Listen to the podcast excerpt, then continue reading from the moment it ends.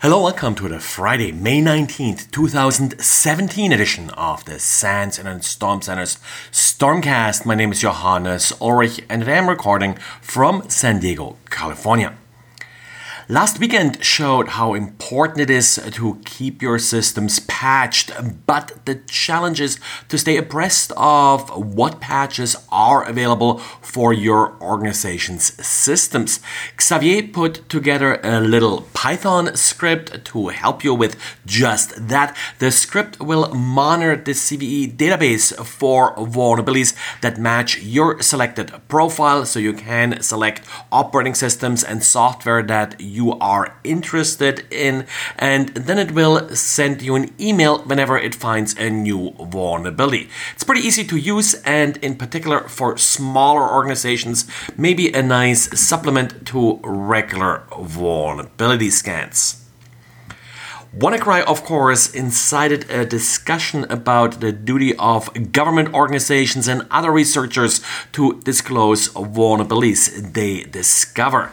One argument that is sometimes used is that if one entity is able to discover the vulnerability, then others will probably do so as well. As a result, these other entities may as well then use this vulnerability against you. So it's in your best interest to disclose them to the vendor and have a patch available for your own networks as well. And uh, what happens as more and more researchers, of course, discover certain vulnerabilities, the risk and the probability of these vulnerabilities being disclosed, of course, increases. So far, there wasn't really any good data about sort of the rediscovery rate of vulnerabilities, but in March, a paper by Trey Herr actually looked into this question a little bit more systematic. He had a number of different data sets to look at. One of the more recent ones was a database of Android vulnerabilities discovered between 2015 and 2016. And essentially, he looked at how many of these vulnerabilities were reported multiple times. And well, he found 22% of vulnerabilities were rediscovered at least once within two months of their initial disclosure. Like I said, the paper looks at a number of additional older datasets as well, like uh, OpenSSL and a couple other open source projects, of course, uh, where you can check their bug database in order to see how often a particular vulnerability was reported before it was made public. What he found was that actually over the last few years, the rediscovery rate was increasing. I'm not really sure why, but I can see where First of all, it has become more popular to report this uh, vulnerabilities, in particular with bug bounties, of course, but then also some of the tools and methodologies to look for vulnerabilities have been more standardized. So there are really more people out there probably that are looking for the same type of vulnerability. Now, if you got hit by WannaCry last weekend, there's now a small sliver of hope that you could get your files back even if you don't pay the ransom. Given that WannaCry is pretty solid when it comes to the crypto and does not send any keys over the network, a simple decryption tool is probably not going to arrive anytime soon. But it turns out the key used to decrypt files may still be present in memory. Well, actually, not the key itself, but in order to create the user RSA key that is then used to encrypt the individual file encryption keys WannaCry does use prime numbers that are not erased when the key is erased from memory. So by recovering these prime numbers, it's possible to recover the key and the tool WannaKey that has now been released as open source will search memory for these prime numbers and use them to reconstruct the private key file. I wouldn't call this an ultimate fix or even sort of something that you should put a lot of hope into, but uh, well, it's better than nothing. And if you're desperate, it's really your only choice at this point. Rebooting the system, of course, will clear out that memory and destroy these primes. So this only will work if you haven't rebooted your system yet. And well, today is Friday, so I got another SANS Technology Institute student with me here to talk about his research.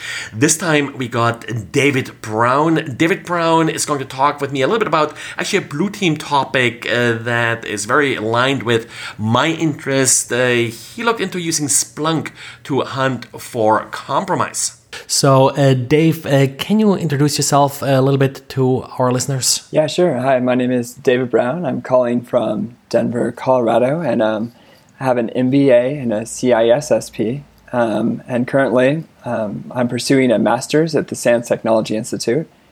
And yeah, the master's program has been both challenging and very rewarding. Uh, in your paper, you're talking about how to use Splunk so to find anomalies, to do some threat hunting. Uh, can sort of just summarize of the when when you use Splunk uh, to look for bad stuff in your network? What are sort of your top three things to look for? Yeah, so um, when trying to determine, you know, there's so much noise that's put off by you know all the different systems across the network these days.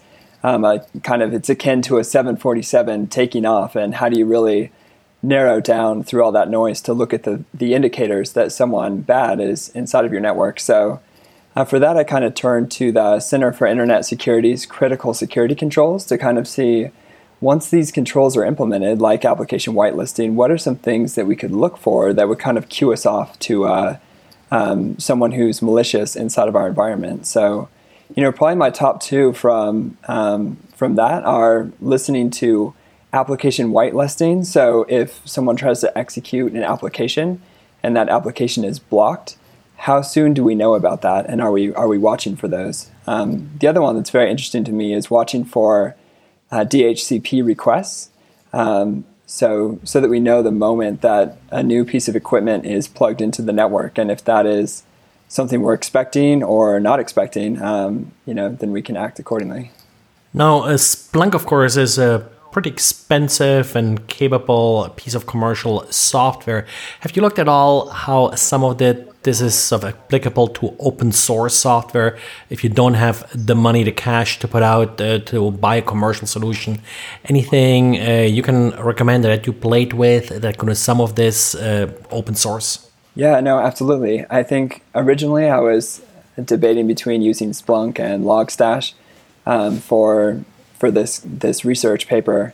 Um, I I went with Splunk from the perspective of if you focus on only passing really pertinent information into Splunk, um, then it becomes a much more affordable prospect. I think using Splunk's universal forwarders, you can say, I want this piece of log data, not that piece of log data. And so you can kind of pre filter out a lot of the noise before you pass it into Splunk. But if you're going all in and kind of just passing all your logs, um, Logstash has seemed to be a much more affordable option. Now, uh, looking at uh, sort of a multi operating system environment, uh, do you find that network protocols like, for example, DHCP and such are generic enough uh, where you don't have to write sort of different rules for different operating systems? Uh, any lessons there that you can share?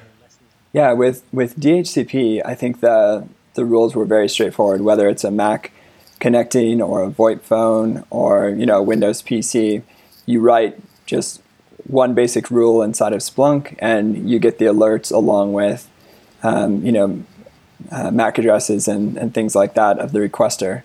Uh, with whitelisting, it becomes a lot more difficult um, to achieve. Uh, I mainly focused in the paper listening for whitelisting on uh, Windows computers. Now, of course, uh, today, we record this, happens to be Microsoft's uh, Patch Tuesday. Do you have to continuously update these whitelisting rules, or do you have any mechanisms there to help you, or any tricks that you can share? How to sort of keep those whitelisting rules up to date? Yeah, when you're trying, so for the paper, I tried to go the most economical approach, and that was kind of using AppLocker. Um, w- with AppLocker, it, it seems to be from a updating your rules perspective and managing it, so you're not investing too many uh, man hours in it it seems to be the most economical to do a certificate based whitelisting approach or a directory based whitelisting approach, assuming that your directories are locked down to administrative users only. Um, if you're using, you know, a more um, commercial tool out there like um, Bit9, then those lists can kind of be updated for you. But yeah, with with AppLocker, the the approach that I kind of took in the paper was more directory or certificate based. Now, of course, uh, one of the reasons often put forward sort of for this threat hunting approach and such is uh, that it can take an awful long time to discover that uh, someone is actually already in your network if you're not really looking for it. Uh, in your experience, these approaches have they sort of significantly cut down the time that it takes you to sort of find a compromised system? Oh yeah, absolutely. I think so. You know, in the past, if someone would compromise a, a single workstation with with malware, if your antivirus software didn't pick it up, then that person, you know, can just start trying all these different tools to fully own that box. Whereas, whereas now, if someone finds a way to compromise a machine, let's say through like a flash exploit or something like that, then the second they try to bring their own tools into that environment and execute any of, of, of their own tools, you get an alert immediately um, saying that this tool that um, that has not been whitelisting is trying to run in your environment. And you can immediately go to that workstation and, and figure out what's going on. Yeah, that's a really sort of an interesting approach then there. Now, uh, what's next sort of? Now, where are you going to take this or what are you working on uh, right now? Yeah, I think that you know, the, the interesting avenues once you've really implemented um, a lot of the critical um, security controls, and once you're kind of watching for these signals that those critical security controls put off, um, it's interesting to start to think about what are the tools embedded in in the different operating systems, um, like PowerShell, that an attacker can kind of use to advance their attacks. So, if PowerShell is installed in your environment and the attacker gains access to that box, well, then they can start using PowerShell to pivot around, and that wouldn't set off any alarms. Um, so the next kind of thing that I'm digging into is, you know, how do you either remove or control some of those really powerful built-in um, operating system tools like PowerShell? Yeah, that sounds a real good idea. And actually, you haven't uh, listened to it yet, uh, but uh, the last week's uh, interview that uh, we'll have ahead of yours, uh, we'll just talk about that PowerShell aspect somewhat. Now, as far as STI goes, where are you at in your degree? Almost done or in the middle? Yeah, I'm about two thirds of the way through, and yeah, it's been a very, a very rewarding, enjoyable experience. Learned a ton. Yeah, thanks. And thanks for sharing some of this uh, here with uh, our listeners. Uh, this again uh, was uh, David Brown, and uh, he's an STI student. If you're interested in STI, you can learn more about it at sans.edu. And as always, if you have any feedback, any questions about these interviews, just drop me a note.